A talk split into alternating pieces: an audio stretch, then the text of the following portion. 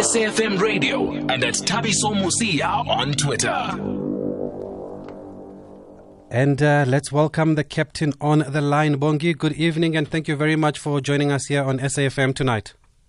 Good evening and thank you so much for having me. Thank you, Bongi. Firstly, we saw a video of you playing netball at your place there. Is that how you're keeping fit during this time? Uh, yeah, I try to do um, quite a lot of different things. 21 days is quite long, and yeah. Um, I think for me, training has to be fun so that I don't really feel uh, that much pain while training. So I've been really trying to get different ways of making it entertaining, and I think it's been going well so far.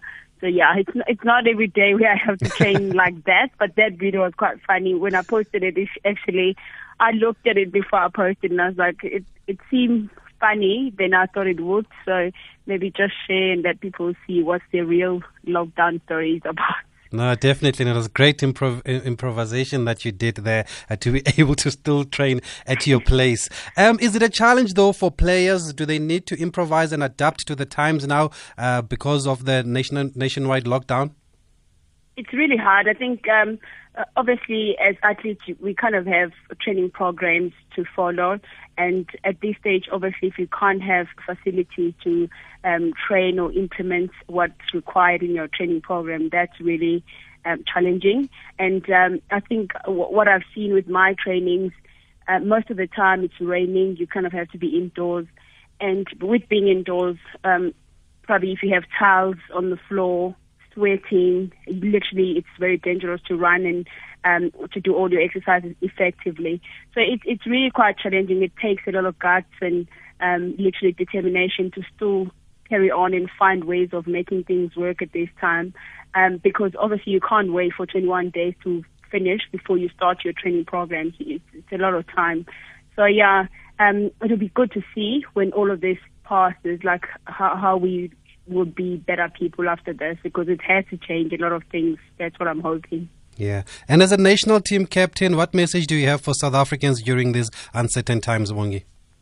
Oh, I think for me, it's, it's just about all of us really um, trying to make people understand that this is serious. Coronavirus is serious, and uh, people really need to try and, and, and implement all the strategies or uh, follow the procedures that are being put into place for all of us as South Africans or people in the world um, to follow to try and, and um, obviously calm things down and, and, that we can go back on track and do things as usual. It's a pity that um, somehow most people would think it's a joke and the time when they realize that it's not, I think it will be too late. So it's it's very important that we all stick into the fact that we have to be on lockdown, we like it or not, so we can try and make sure that we can at least have this only 21 days inside, and hopefully things can get better. Because if we don't um, really do what we need to do, like staying indoors, um, literally social distancing, washing hands as often, uh, often as we can, nothing will change. And if it doesn't, we might have to take a couple more days um, indoors again. So maybe it's just about listening and really taking things serious for once and, and see where that can take us to. We think you have an exceptional story, Bongi Msomi, that South Africans and young girls can learn from. You come from Hammarsdale, you are captain the national team. But for those not familiar with Hammarsdale, what kind of a place is it? How would you describe it? it's it's quite hard to describe Hammarsdale. I think um, when I grew up, there's quite a few things that uh, people might look back and, and think it, it, it's not a right place or it wasn't the right place to be. But I look at it now and I think um, one has to probably go past stages where you really have to just be yourself, take yourself out of a situation and try and be something better from that. And in saying this, I grew up in Hammarsdale. In my head, I was thinking everything that was happening there at that time was okay, and it was it was probably a way to live. Until then, obviously, I started playing sports, um, started traveling so much, uh, learning a lot of things outside my community. Only then I realized, okay, maybe things can be better than it is um, uh, back home. But I, I think it's quite just a, a township as usual, and um, there's nothing more that you can gain rather than what you yourself can do um, to try and change your situation or to try and be better, especially if you're an athlete. And um, in saying this, I, I grew up in um, obviously in, in Hammarsdale, and a lot mm. of um, only the sport that I knew was mostly uh, football and netball. And in saying this, uh, obviously I basically finished up with playing netball and um, there was no other way. I, recently, during the lockdown, I realized I could probably um, dribble a ball, and and it, well, it didn't look like it could be hard. And in my head, I was like, oh, maybe because I've, this is what I've seen um, in my um, stages of growing up, so I could probably do it. I just mm. never practiced, and I could only see now that I can. and how do you describe your family background? Um, I think we uh, basically I come from a very um, traditional family my I, remember my dad used to have a um, Zulu dancing group, and he was the leader there. And um, brief of my story, I never was allowed to wear pants at home. We were very like strict with um, tradition, and, and part of you being a Zulu um, back home was I wasn't allowed to wear uh, pants at home. Oh. And when I started playing netball, that was a little bit challenging because obviously I, I would wear shorts at some stage or long tights and I remember at one stage I came back um, home with shorts and my dad was there. It was a mission. But anyway, gone, gone past that. I think um, the way I grew up, it was just about home and just doing some traditional stuff. There was a lot of Zulu um, ceremonies that would be done at home, a lot of Zulu dancing that we would do. I can still do that, which is quite interesting. I love it when I go back home and you start doing all the stuff that I'm used to doing because most of the time, obviously, I'm not at home. So yeah. you quite miss um, that part of you um, along the way. So it, to me, it's still natural that I can go back to that, and it's still something that I I get excited about. We we all different, and I really embrace um, the way I grew up in my culture. And is it true that your mother worked at a clothing factory? Oh yes, yes. Um, for a couple of years, I can't remember which year she stopped and uh, when she did, it was basically because we thought um, at home, we said she's, she's quite old now. She probably needs to relax and stay at home. And luckily at that time, we could all um, support her, all support each other, which was quite great. But um, for ever since I was born, um, she used to work at a factory, and I remember at one stage we were talking, and she used to tell us used to earn 300 rands um, a week, and with that, obviously at home there's eight of us, and she will be able to look after us and with help of my dad. Obviously, my dad passed away in 20, um, 2008, and even from after that, uh, she could still look after us. So um, it was quite a tough journey, which is again uh, the stuff that I look back and in my head, I'm like, I don't even remember this being a challenge. But now that I'm I'm an adult myself, I have to obviously look after myself, pay bills and things like that. I can imagine how hard it was for her or for both my parents um, to literally look after eight kids, um, any yeah. so little. So yeah, quite interesting. Yeah, um, and look how really you've like, turned out. I don't really Look how you've turned out. We're going to take a quick break and uh, we're going to continue tracing Bongiwe Msomi's uh, journey. She is the captain of the Spar Proteas netball team. For the story behind the action, catch Thabiso Mosia, weekdays at 7 p.m. We are still in conversation with Spar Proteas netball captain Bongiwe Msomi. Let's go to the voice notes that have come through on 061 4104 Evening, Putabis and the team. I just like to say, Sis Bongiwe, that she's a, an inspiration to many young women out there who has uh, the inspiration to become a netball players, more especially who came from rural areas. This is Mandla Lazi from Chozini. Thank Butabisa for a wonderful show. Thanks for that, uh, uh, Mandla and uh, Bongi. We heard uh, that voice note there. Bongi, now growing up in Hammarsdale, did you have those dreams of playing for the Proteas, or was it a far fetched dream considering where you come from or where you were at at the time? Um, to be honest, I never really wanted to be a netball player at all. When I, I, always say, tell my story, and most people would know, um, I started only because I went to one of the training sessions with my neighborhood friends who played netball at my high school, and I was already in grade 11 at that time. Never had interest, and there were 40, 13 of them that day at training. They needed one player um, to be able to play a full match. So I was just waiting on the side. They tried to play without, obviously, without a player um, to fill in the position of a wing defense position in netball. And um, eventually, one of the girls asked the coach if if he could just put me in in that position. at first he wasn't really happy. He said no because I was he he felt I was one of the naughty um, um, students or learners mm. at, at, high school, and um, obviously I wasn't. I hope. uh, but anyway, then um, eventually that's how I started, and from there it was a, a weekend. I remember he told me straight on Monday you're going to come to training. So that's how I started, and um, until then I never looked back, and I'm really pleased he made me play. It took me a while to really understand that I'm now a netball player, and I have to uh, literally just get used to it.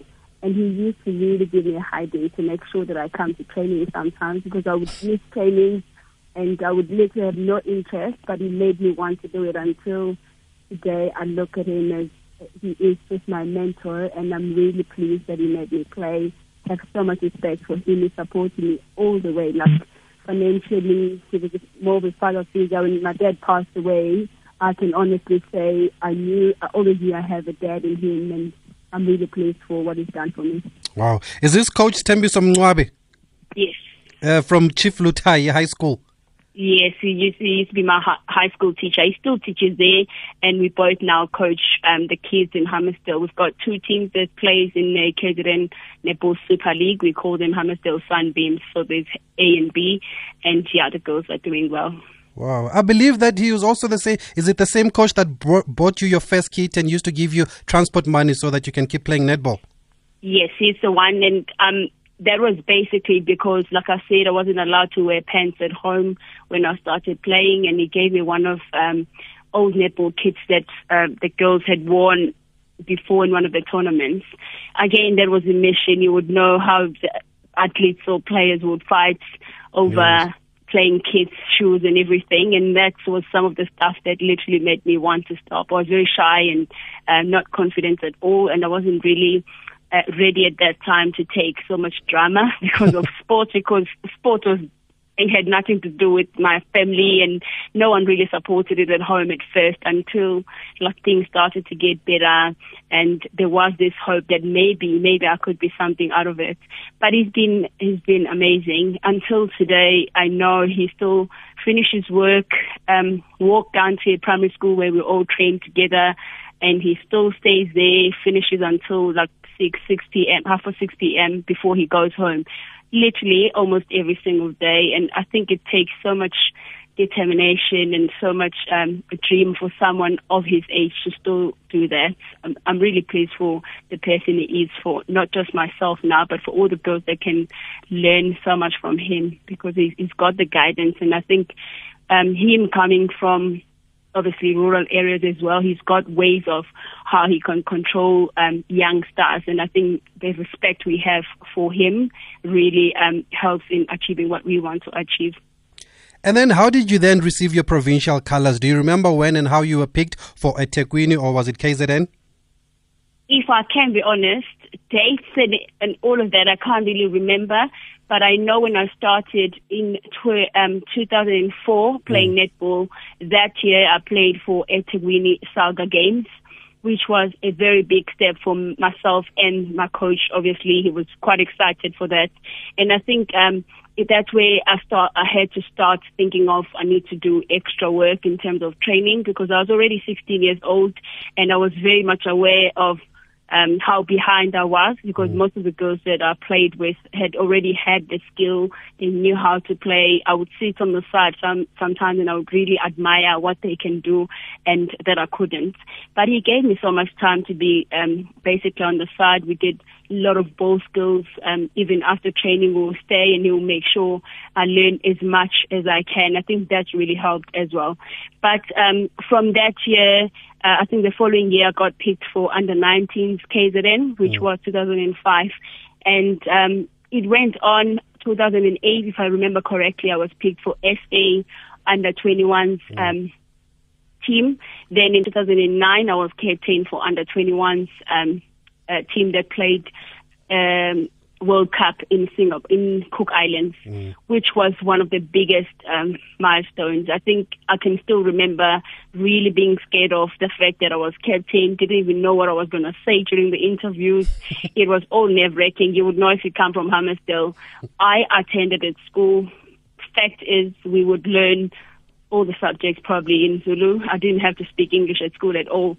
Then I had to lead the team, the country, had to speak in English almost every time. It was, yeah, it was a bit of a challenge, but I think from there I've grown so much and it's just led to the person I am today and the journey that I've heard through netball. It all started there. In 2010, you were invited to the Proteas training camp. How was your first experience with the team? Did you make the team in 2010, the senior team? In 20, in 2010, I actually I was part of the 15 mm-hmm. um, that played a test series. I think it was Barbados that came to Cape Town, if I'm not mistaken. It was nerve wracking. I had never been so nervous um, in making a team like I was at that time because I had just finished with the under 21s in 2009, 2010. Then I now had to join the seniors. Uh, there was one time where I can remember not even wanting to go and warm up with the team.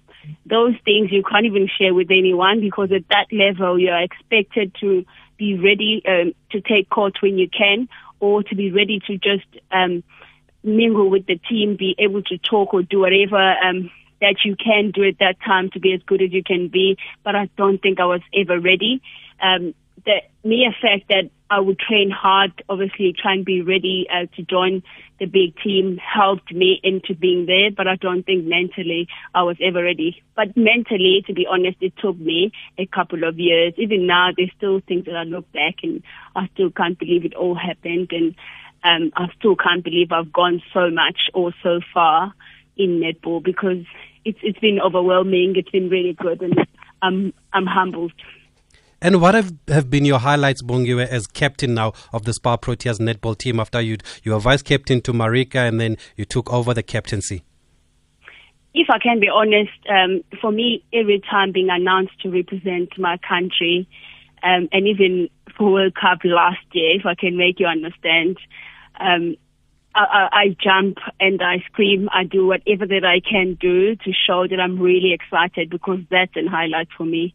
I have so much respect um, for the sport and I have so much respect for all the netballers out there that really want to play for the national side and that are training hard probably to prepare and to having to go each and every year and trial and try to be selected and make a national team even besides being the captain, I think that will always be um, the highlight for me. There's lots, lots of netballers, and we know netball is big in South Africa to be chosen. Um, with the 12, 11 girls and you the 12th one to travel and represent your country. I think that's amazing, and I'll always look back and uh, be excited that I've done this a couple of years. I'm still doing it now as we're speaking because yeah. it is quite exciting and it takes a lot of hard work.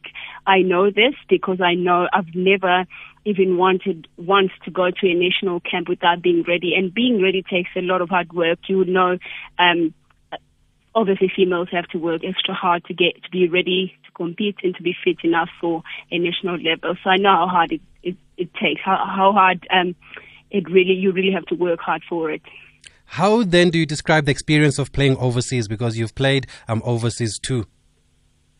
Um, I think that um, alone, besides playing for me, has opened my eyes so much. I remember the first time I had to travel alone uh, to go and play for Surrey Storm yeah. in 2015. It was probably um, one of, I think it was it wasn't worse, but it's something that I would say I've learned so much from it, and I will never forget. I was so nervous to be able to travel, uh, to think of traveling alone to go from South Africa to England. Firstly, by the time I got there and I, I went to training, met, met the team, the uh, the excitement in my heart of knowing that I, I'm, I'm, I met people that I've never seen before, I've never thought I would see before, and they were so welcoming. It was um, such professionalism in the group. Um, then I realized that it's it's nothing to do with me, but it's about the team and it's about performance. It was more like um, business, if I can put it like that. Mm. So that for me was different because I know uh, we play lots of netball in South Africa, but it never felt like it's business. It, it always felt like it's just I'm playing for fun. Um, um, because I love it, because I just want to play, but nothing to do with with um, this is work now. You've got a contract. You have to perform, and these are one to three terms that you need to follow. I've never felt like that. Mm. So I, I can say basically along the way, traveling to overseas alone, getting there, meeting people, the confidence I've gained um, coming from there, physicality, obviously the level of netball um, in England, especially back then, um, obviously to coming back from home. I think uh, in my head I had always known that I've I've seen or I've learned so much that I should be able to encounter whatever that comes in front of me. And I've always had that mentality from since I've traveled a lot to go and play overseas. And I think there is nothing more that you that you can learn than being mentally fit or mentally strong um, from traveling and going to play sports um, overseas. I, I think that's changed almost everything. I've learned so much from that. Finally, what can young girls take or learn from your story, Bongiwe Msomi?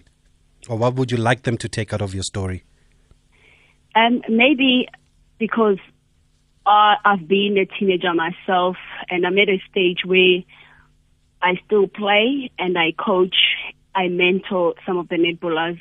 One thing I know that as young girls we can do or we easily do is to moan about stuff. I don't have one, two, three. Uh, no one will support me at home. I don't have um, my mom or my dad who ever passed away, so no one will look uh, will look after me. I think we have so much excuses, or it's easy to get something to be uh, worried about rather than worrying about what you want. So for me, it's always about know what you want um, to achieve, do something, work along those lines. Just work for it and then see who you can meet along the way to help you achieve what you want to achieve. And I'm saying this because if I look back at my journey, um, I can really be proud of the work I've done, of how far I've come. But every time along the way, there was always someone to support me throughout um, my journey. And I, I always think it's probably because they've seen the hard work I've put in as well. So maybe if you see what you want to achieve, you do the work to make you achieve that someone out there is going to see that and really support you. So let's stop about um, trying to find excuses. Listen to your coaches, do the work. Eventually, you'll pull through. There is no excuses in this in this life, and it's only the chance that you get. You've got to grab it and use it. You can't really uh, delay things yourself and think maybe in two years' time I'll get the chance again. So try and use the chance now and do the right thing in trying to achieve your goals. Great stuff, Bongi. It's been a pleasure talking to you and uh, tracing back your journey. You've certainly come a long way and you've made your mark in not only in the country but um, on the world stage too. And uh, keep going. And thank you very much for being able to share your story with us on SAFM tonight. Thank you so much for having me, and thank you to everyone that has been listening. Thank you, Bongiwe. Stay safe. Uh, that's the Spar Proteas netball captain, Bongiwe Msomi. Up next, we talk to Cape Town City player Mpho Makole.